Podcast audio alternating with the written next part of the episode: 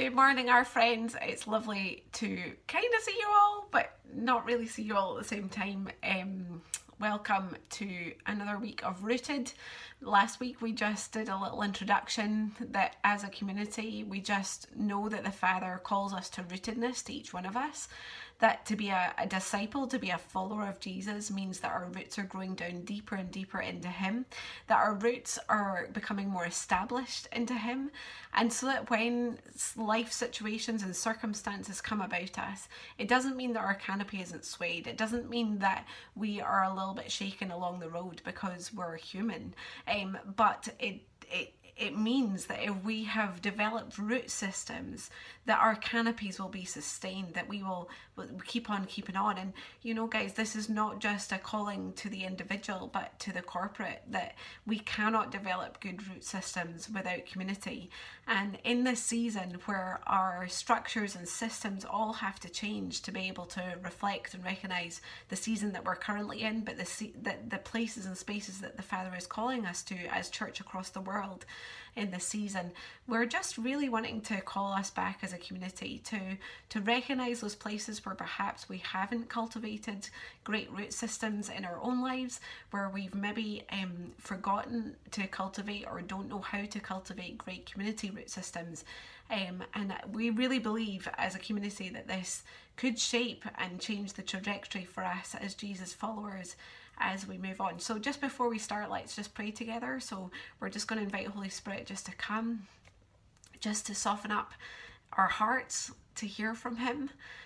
Throughout the Bible there's this refrain where the Father is just inviting us, may you have ears to hear, may you have eyes to see.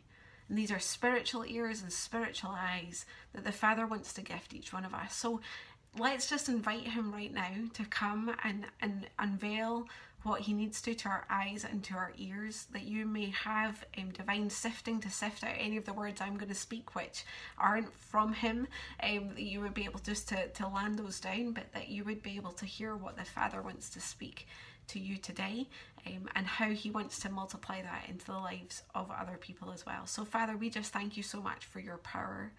We thank You so much for who You are, and we just want to declare that we love You. And we know that You want to speak to us, that Your words are alive, that You are alive, that You are not dead, that You are not stagnant but living. And we just speak, Father, that we would come under the canopy of Your living life, abundant life right now. Come, Lord Jesus. So I just speak to those hearts right now who just feel a little bit hard. Maybe that's through disappointment or discouragement, whatever that is. I'm just going to invite you just to lay your hand on your heart right now.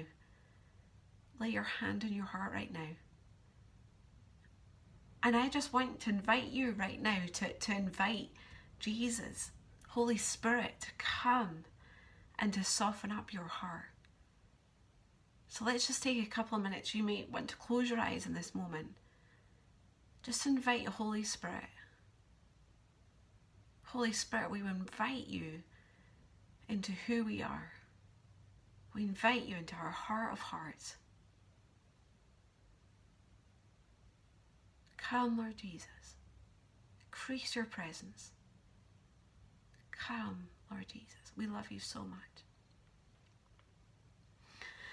So today, you guys, last week we looked a little bit at Colossians and just talking a little bit about our root systems and just how throughout the Bible, that's the root systems, and an invitation has gone out throughout the Old Testament and the New Testament for us to consider our roots, for us to consider when we are planted close to living water that our roots are going to gain nourishment. And there's a beautiful verse in the Old Testament that says when we are like trees planted by the river, that those trees produce fruit regardless of the season. We know in the UK that our trees are very seasonal, right? So we see a clarity in the seasons. Our trees tell us what season that we're in, and there's fruit that comes in different seasons in the UK. Like, it would be abnormal to expect the apples to appear in February, like unless there's a type of apple I don't know of that appears in February. That would be abnormal to us. That fruit we're expecting, we see the signs of that fruit as well, because we understand that the roots have established to such a degree that there's life coming through the trunk and out into the canopy, whereby flowers can develop and then that turns into fruit. There's a process, there's a system for that. It's a very systematic thing. So if that tree didn't seek the nourishment it needed at the right time, right throughout that process, there would be no fruit. And I think, you guys, what we're being called back to as the church, I think that we've maybe slipped away from some of those just normal rhythms and normal practices which sustain us for the long term. I don't know what your experience of church has been up to this point. I know that for some of you, and it's been a real joy over the last 7 years that you have come to know Jesus in the last 7 years. And so maybe some of the things that others of us who've come throughout a church history from a long period of time, you guys haven't picked up the same things that we've almost had to revisit and understand and revise as we seek to be community and relationship. And I love some of the practices and rhythms that I can learn from those who've just come to know Jesus, because there's a hunger and a passion there to know him, to know more of him. It's the Bible talks often of this, of first love, of people who come to know Jesus are in a first love season. Like when I first came to know Andy, I was in a first love season. But here's the thing, my marriage cannot be sustained on the dregs of love. I just cannot rely on that first love experience to carry through the rest of my life. I've been married for 16 years now, and one of the things that a friend said to us this year when we celebrated our 16th wedding anniversary, isn't it interesting how birthdays come and go. We don't have to do much other than keep ourselves healthy, I guess, for the next birthday to come. But for a wedding anniversary, there's work, there's effort, there's rhythm, there's systems, there's prioritizing to be done for us to sustain to the next wedding anniversary. And that's why Andy and I, we're not always great at celebrating our wedding anniversaries, but we decided this year we need to be better at celebrating this. This is a victory. We've done this, we've pursued, we've continued to pursue each other.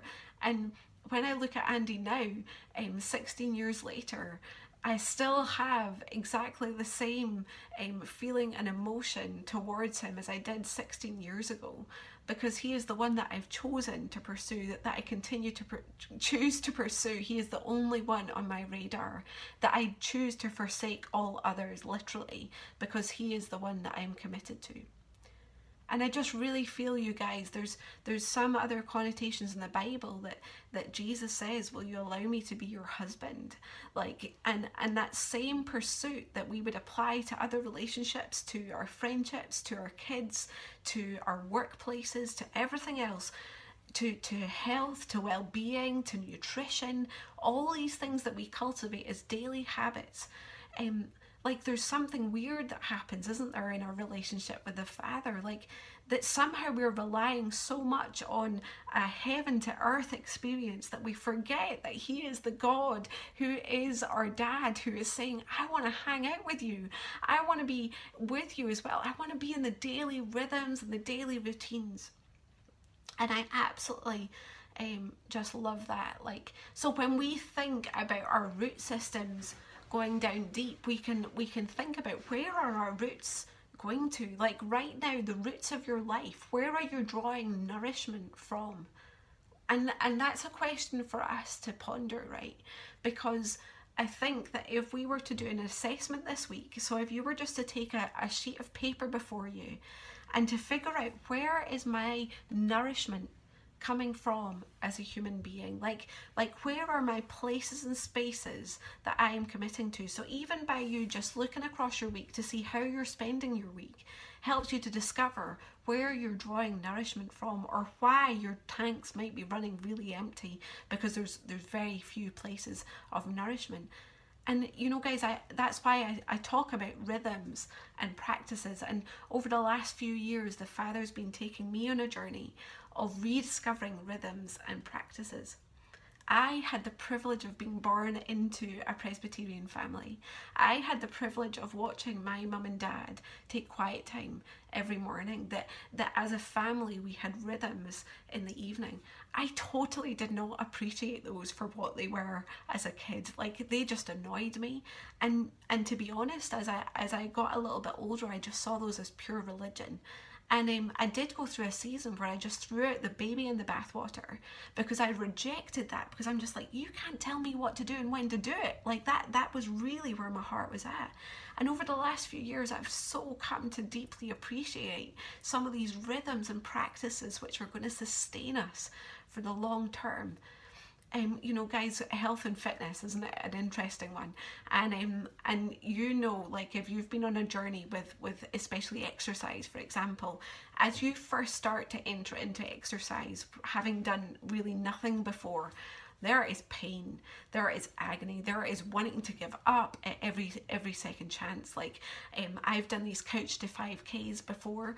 I've started off with this great imagination of just running like the wind down the street, but I forget that the process to get to that point of being able to freely run takes a lot of time and energy and effort. And I have questioned myself sometimes, why is it that I'm willing to put in the time there when I'm not willing to put in the time with the most important relationship that I could ever have? And I just want to call us back into that place of rootedness. Now, there's no shame here. And so some of you are like, the enemy would love to come into your head right now and say, Rhoda is pointing the finger at you and telling you what you should be doing. There's none of that at all. But there is an invitation. There's an invitation to say, if you want to have your roots grow down deep into Him, there's commitment from us, that we want to just make a commitment to Him. And we say, we want to come on this journey. We know that it's not going to be easy, that it takes 21 days for us to cultivate good habits, for them to become part of our DNA. But guys, I just want to promise you that on the other side of that is fruit, which is incredible, which is reliable, and there's also roots which we can depend upon, which are not going to change with the seasons, which are not going to change with our circumstances in life. They're not going to change. And even if we get an injury, those things don't change. Those things stay the same, because the Father has promised us to stay the same. In Galatians, I just want to take us to Galatians in chapter 5. And, you know, throughout this season, I'm wondering if he's calling us towards the letters of Paul. These are really good letters for us in this season. And maybe just taking maybe Galatians or Ephesians or Colossians. And one of your commitments could be, I'm going to read 2 verses of this a day for the next few months. Or I'm going to download an app on my Bible where I'm going to read through the New Testament. If you go through the Bible in the year, towards the end of this month is the time when we start to read the New Testament, the chronological Bible in one year. You can find apps for that. You can buy, I have like a paper copy of this. And so towards the end of September is when the chronological year Bible takes us to start in the New Testament. And actually, it's a great place to start our Bible readings. And then so doing end of September to end of September is really, really great. But just this calling to persevere as well with this, not to give up. And maybe you need to set yourself into community for this, to gather 2 or 3 others. What about the 6 number just now? I'm really excited about that. Like, gathering with 5 others to read through the Bible together, what would that look like? But here's the fruit. Here's the fruit. And Galatians 5 talks about this. But what happens when we live God's way? He brings gifts into our lives, much the same that fruit appears in an orchard. Things like affection for others, exuberance about life, serenity. We develop a willingness to stick with things, a sense of compassion in the heart, and a conviction that a basic holiness permeates things and people. We find ourselves involved in loyal commitments, not needing to force our way in life, able to marshal, and direct our energies wisely. This is what I believe happens when we commit to living a rooted life, a life rooted into Him, when we know who we are. So our identity is set into Him alone. Our identity is not set into our job, it's not set into our circumstances, it's not set into our finances, it's not it's just literally not set into the things that this world would like to tell us that they should be set into. Our identity is set into Him alone. So if all else fails, He is the one that we fall back to. And life brings us stuff. Like, I've had a lot of stuff in my life that has floored me at times, that has pulled the carpet from beneath my feet. But I'm so thankful that the furthest place that I can fall is into Jesus Christ Himself. And I am so thankful for the community cultivated in seasons that I can depend and rely on, that I commit to, that I cultivate and develop, that I prioritise as part of my schedule. So guys, I want to almost like finish here, and you know, we could go on for like hours and hours and talk about this, but I just want to drip feed like droplets here.